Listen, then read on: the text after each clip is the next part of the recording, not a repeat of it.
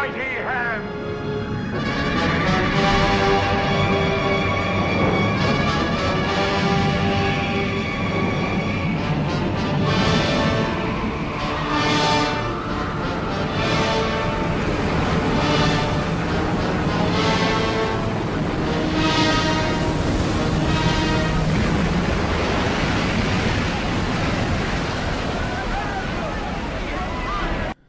في السلسلة دي هتكلم عن فكرة المعجزات كأحد الأعمدة الأساسية في أي فكر ديني ومن أهم أدوات محاولة إقناع الناس الآملين بمصداقية الدين عندما فشلت أو انعدمت كل الطرق العقلانية والعلمية والإنسانية الأخرى في ذلك. في الحلقة دي هتكلم بس عن تعريف أو مفهوم المعجزة وهتعرف ليه دلوقتي أنا مخصص حلقة كاملة عن المفهوم. فكرة المعجزات من الحاجات اللي بتلاقي ناس كتير مش قادرين يقتنعوا بيها بس أحيانا بيستسلموا بسبب مؤثرات نفسية اجتماعية زي فكرة ال echo chamber أو ال group talk أو تأثير المجموعة اللي بتلاقي فيه نفسك مدفوع دفعا لتصديق حاجات بسبب إن ناس كتير مصدقاها وبترددها حواليك وعمالة بتتكلم وتختلف في تفاصيل دقيقة فيها بشكل ينسيك إن الأصل نفسه مفيش دليل عليه ولا في أي مبرر قاطع ولا حتى مرجح معتبر فضلا عن إنك تحاول تفحص التفاصيل أصلا. رغبة التصديق والخوف من المخالفة أو المطالبة بدليل عقلاني، الإحساس إن المعجزات صح في ذاتها وإنك أنت اللي عليك عبء التخطيط، فكرة إن الله قادر على كل شيء، إيه المشكلة يعني إنه يعمل معجزة؟ حاجات زي كده كتير بتخلي الواحد مشتت مش عارف يستهدف الفكرة ويشرحها معرفيا وبشكل موضوعي مفهوش أي إفراط ولا تفريط. أنا هنا مش بصادق اني اثبت ان إله الأديان مش موجود وده مش موضوعي دلوقتي. لكن المشكلة هنا إن في ناس كتير بتتعاطى مع موضوع اقتران المعجزات بإله الأديان بشكل استدلال دائري وبتدور في حلقة مفرغة. أنا مؤمن إن الله موجود يبقى هو قادر إنه يعمل معجزات. خلصانة. وفي نفس الوقت بيستدل بالمعجزات على إن خالق الكون هو إله الإسلام أو إله المسيحية أو أي إله ديني آخر. ليه بتصدق إن محمد رسول من عند الله؟ عشان عمل معجزات. طب إزاي تصدق إن المعجزة حصلت؟ عشان ربنا قادر على كل شيء. وخد بالك هنا وركز إني مش بتكلم عن خالق للكون في العموم ده برضه مش موضوعي. كمل الفيديو عادي بحيادية وتجرد حتى لو افترضت ابتداء إن للكون سبب أول في العموم بس من غير أي افتراضات أو مسلمات دينية إضافية. خليني في البداية أتكلم على آه، التعريف كالعادة تعريف المعجزات. وهنا هتوسع شوية في موضوع التعريف عشان تشوف إزاي أول إشكالية في المعجزات أو الآيات أو العجائب هي التعريف نفسه. اول اشكاليه إن الإخوة المؤمنين يعني يتفقوا ما بينهم على تعريف للمعجزه الأول عشان نبقى نرد بعدها. مش بقول إن موضوع التعريف ده هو أكبر مصيبة لأ طبعا بس ده أول سكة المشاكل. الإشكالية إن اختلاف تعريف المعجزات ما بين المؤمنين مش بس ما بين ال- الأديان المختلفة لأ ده كمان حتى ما بين المؤمنين في نفس الدين ما بين المسلمين وبعضهم وبين المسيحيين وبعضهم. وبالتالي كل ما هتيجي تمسك تعريف معين وتفحصه موضوعيا وعقليا وعلميا هيقول لك دي مغالطة رجل القش. المعجزة مش تعريفها كده أنت أصلا بترد على حاجة تانية. ولذلك إحنا هنعرض أشهر التعريفات للمعجزة وكل تعريف بيصور ما هي مختلفة للمعجزة. وفي الردود هتلاقينا بنرد على كل التعريفات في نفس الوقت. ايا كان التعريف اللي أنت متصوره هتلاقي أحد الردود عليها بس مش شرط كل الردود هتبقى على تصورك أنت لماهية المعجزة. يعني خلي بالك انت كواحد من المؤمنين ممكن تسمع أحد الردود تفتكره راجل قش أو ملوش دعوة بال- بالموضوع عشان انت في دماغك تعريف تاني للمعجزة. لذلك خلي بالك الرد ده هيكون شامل لكل التصورات بما فيها التصور بتاعك. إلا لو انت قررت إنك تخترع مفهوم وتصور جديد للمعجزة ما حدش يعرفه ساعتها يبقى انت غالبا اخترعت دين جديد. وملوش دعوة باللي أنا بتكلم عنهم. وساعتها أنا هطلب منك طلبين. اولا تكتب لنا تعليق تعر- تعرف لنا المعجزة آه، آه، آه، في وجهة نظرك. ثانيا ترد على بقية الناس اللي مختلفة معاك في تعريف المعجزات وهعتبر ردك ده إضافة للفيديو. التعريف. لأول وهلة أي واحد ممكن يتخيل إن كلمة معجزة دي حاجة كل الناس فاهمينها. لما تقول لواحد ربنا عمل المعجزة الفلانية بتتخيل الناس كلها فاهمة أنت قصدك إيه. لكن لو ركزت شوية بس هتلاقي إن الموضوع ده بعيد عن الصح. لا ده انت شخصيا هتلاقي نفسك بتستعمل كلمة معجزة في سياقات مختلفة. انت ممكن تقول لواحد إن يعني فلان حصلت له معجزة ويبقى قصدك بيها إنه حصل له حدث نادر جدا جدا واحتمالاته ضعيفة جدا تكاد تكون معدومة بس مش صفرية.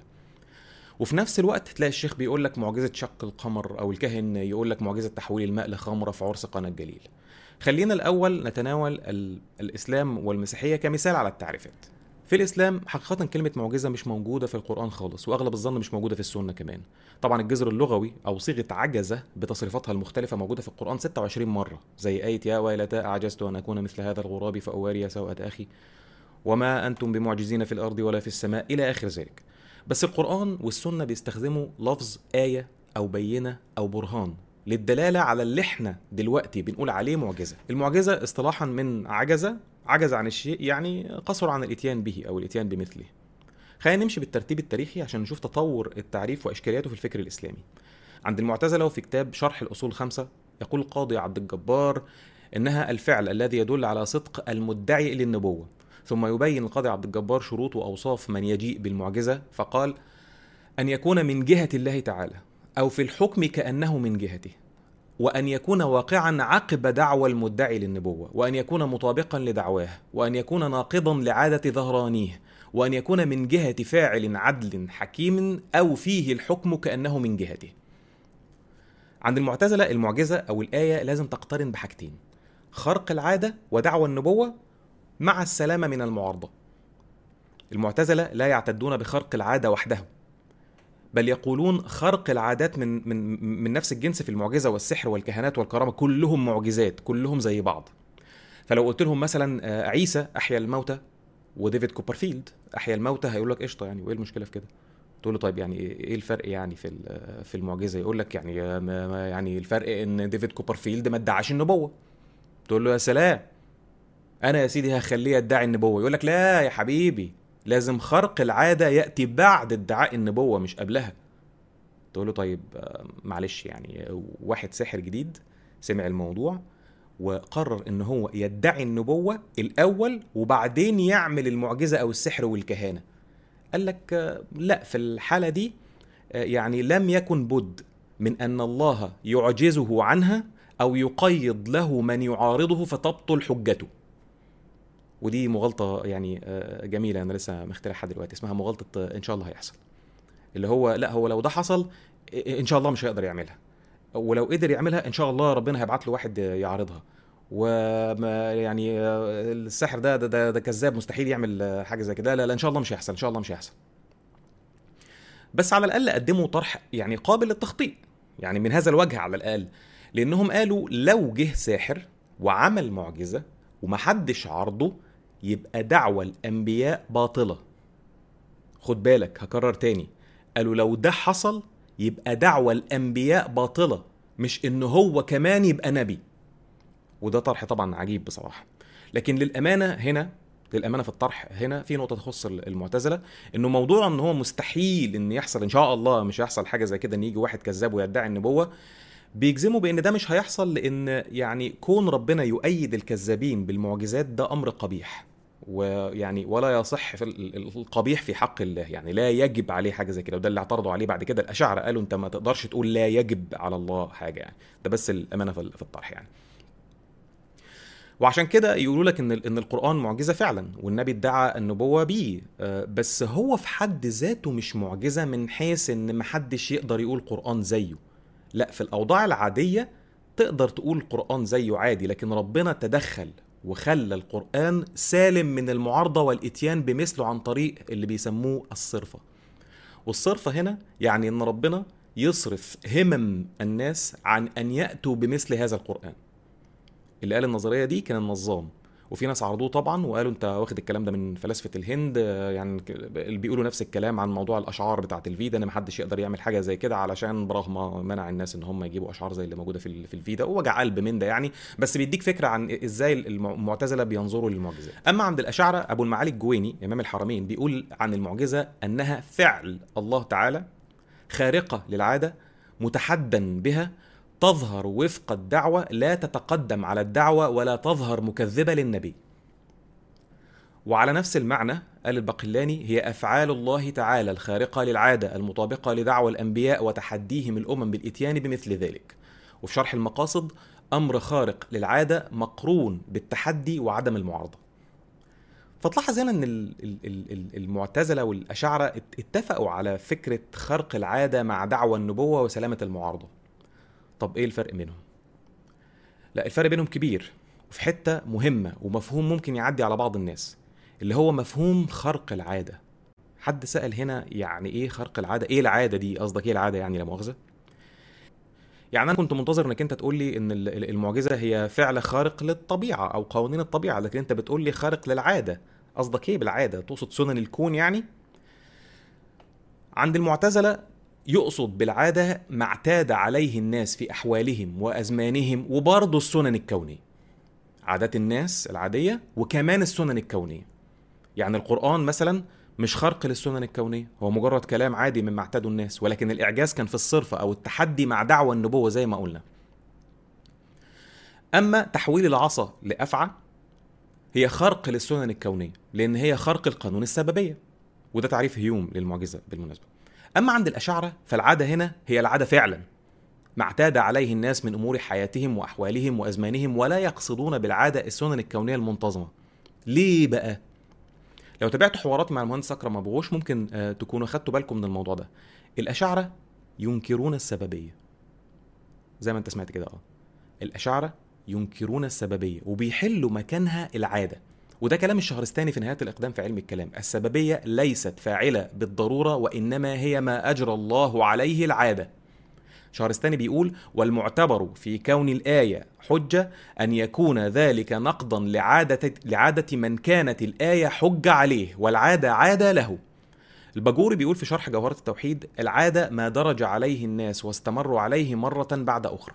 معنى نفي السببية هو نفي ضرورة التلازم بين السبب والمسبب والأثر والمؤثر والعلة والمعلول. النار مش سبب الإحراق هي مجرد عادة.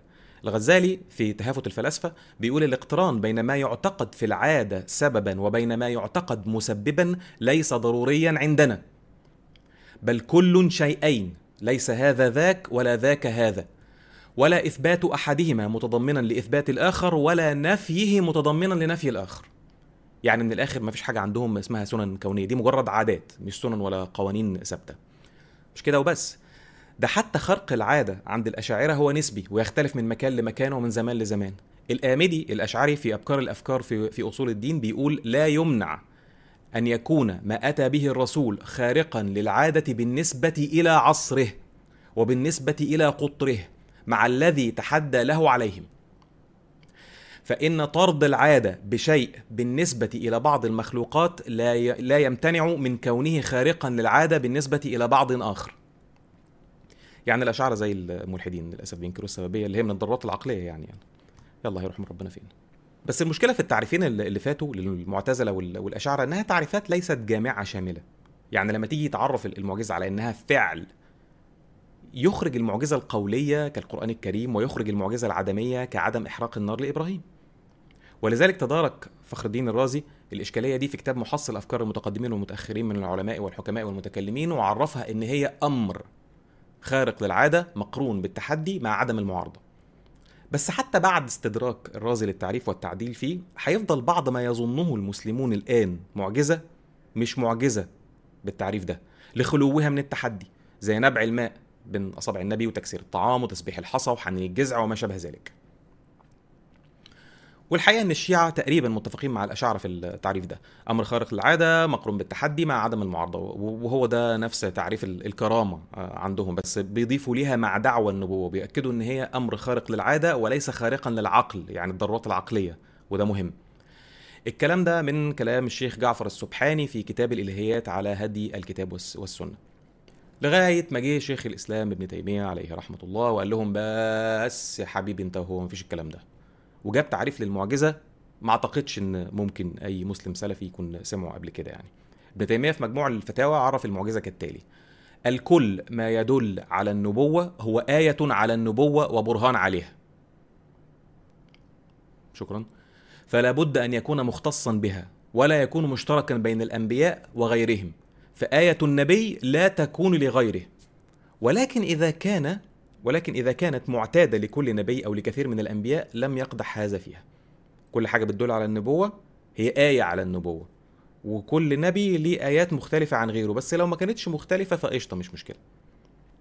نورت المحكمة. شكرا. الجدير بالذكر إن المعجزة أو الآية كان فيها خلاف حتى بين أهل السنة والجماعة. آخر نسخة من التعريف ده عند آه، عند الأشاعرة إن المعجزة أمر خارق للعادة مقرون بالتحدي سالم من المعارضة رد عليها ابن تيمية عشان مش عاجبه حتة خارق للعادة دي. قال لك لا يا حبيبي خارق لكل عادات الثقلين ومش مقرون بالتحدي. ده على اعتبار إن إحنا يعني عارفين إيه عادات الثقلين يعني اللي هم الإنس والجن إحنا كلنا عارفينها طبعا يعني. وابن حزم قال إن اشتراط التحدي في الآية أو المعجزة كاذب سخيف ولا دليل عليه لا من قرآن ولا سنة ولا إجماع ولا قول صحابي ولا أي حاجة. الكلام ده في الفصل في الملل والأهواء والنحل. تعريف ابن تيمية في كتاب النبوات هي الخوارق التي تخرق عادة جميع الثقلين فلا تكون لغير الأنبياء ولغير من شهد لهم بالنبوة. برضه لغير من شهد لهم بالنبوة دي علشان موضوع الكرامات وغيرها.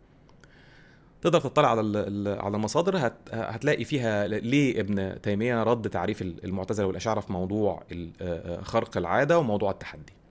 عموما عند أهل السنة من غير المتكلمين الآية أو المعجزة ما يجريه الله على أيدي رسله وأنبيائه من أمور خارقة للسنن الكونية المعتادة التي لا قدره للبشر على الإتيان بمثلها.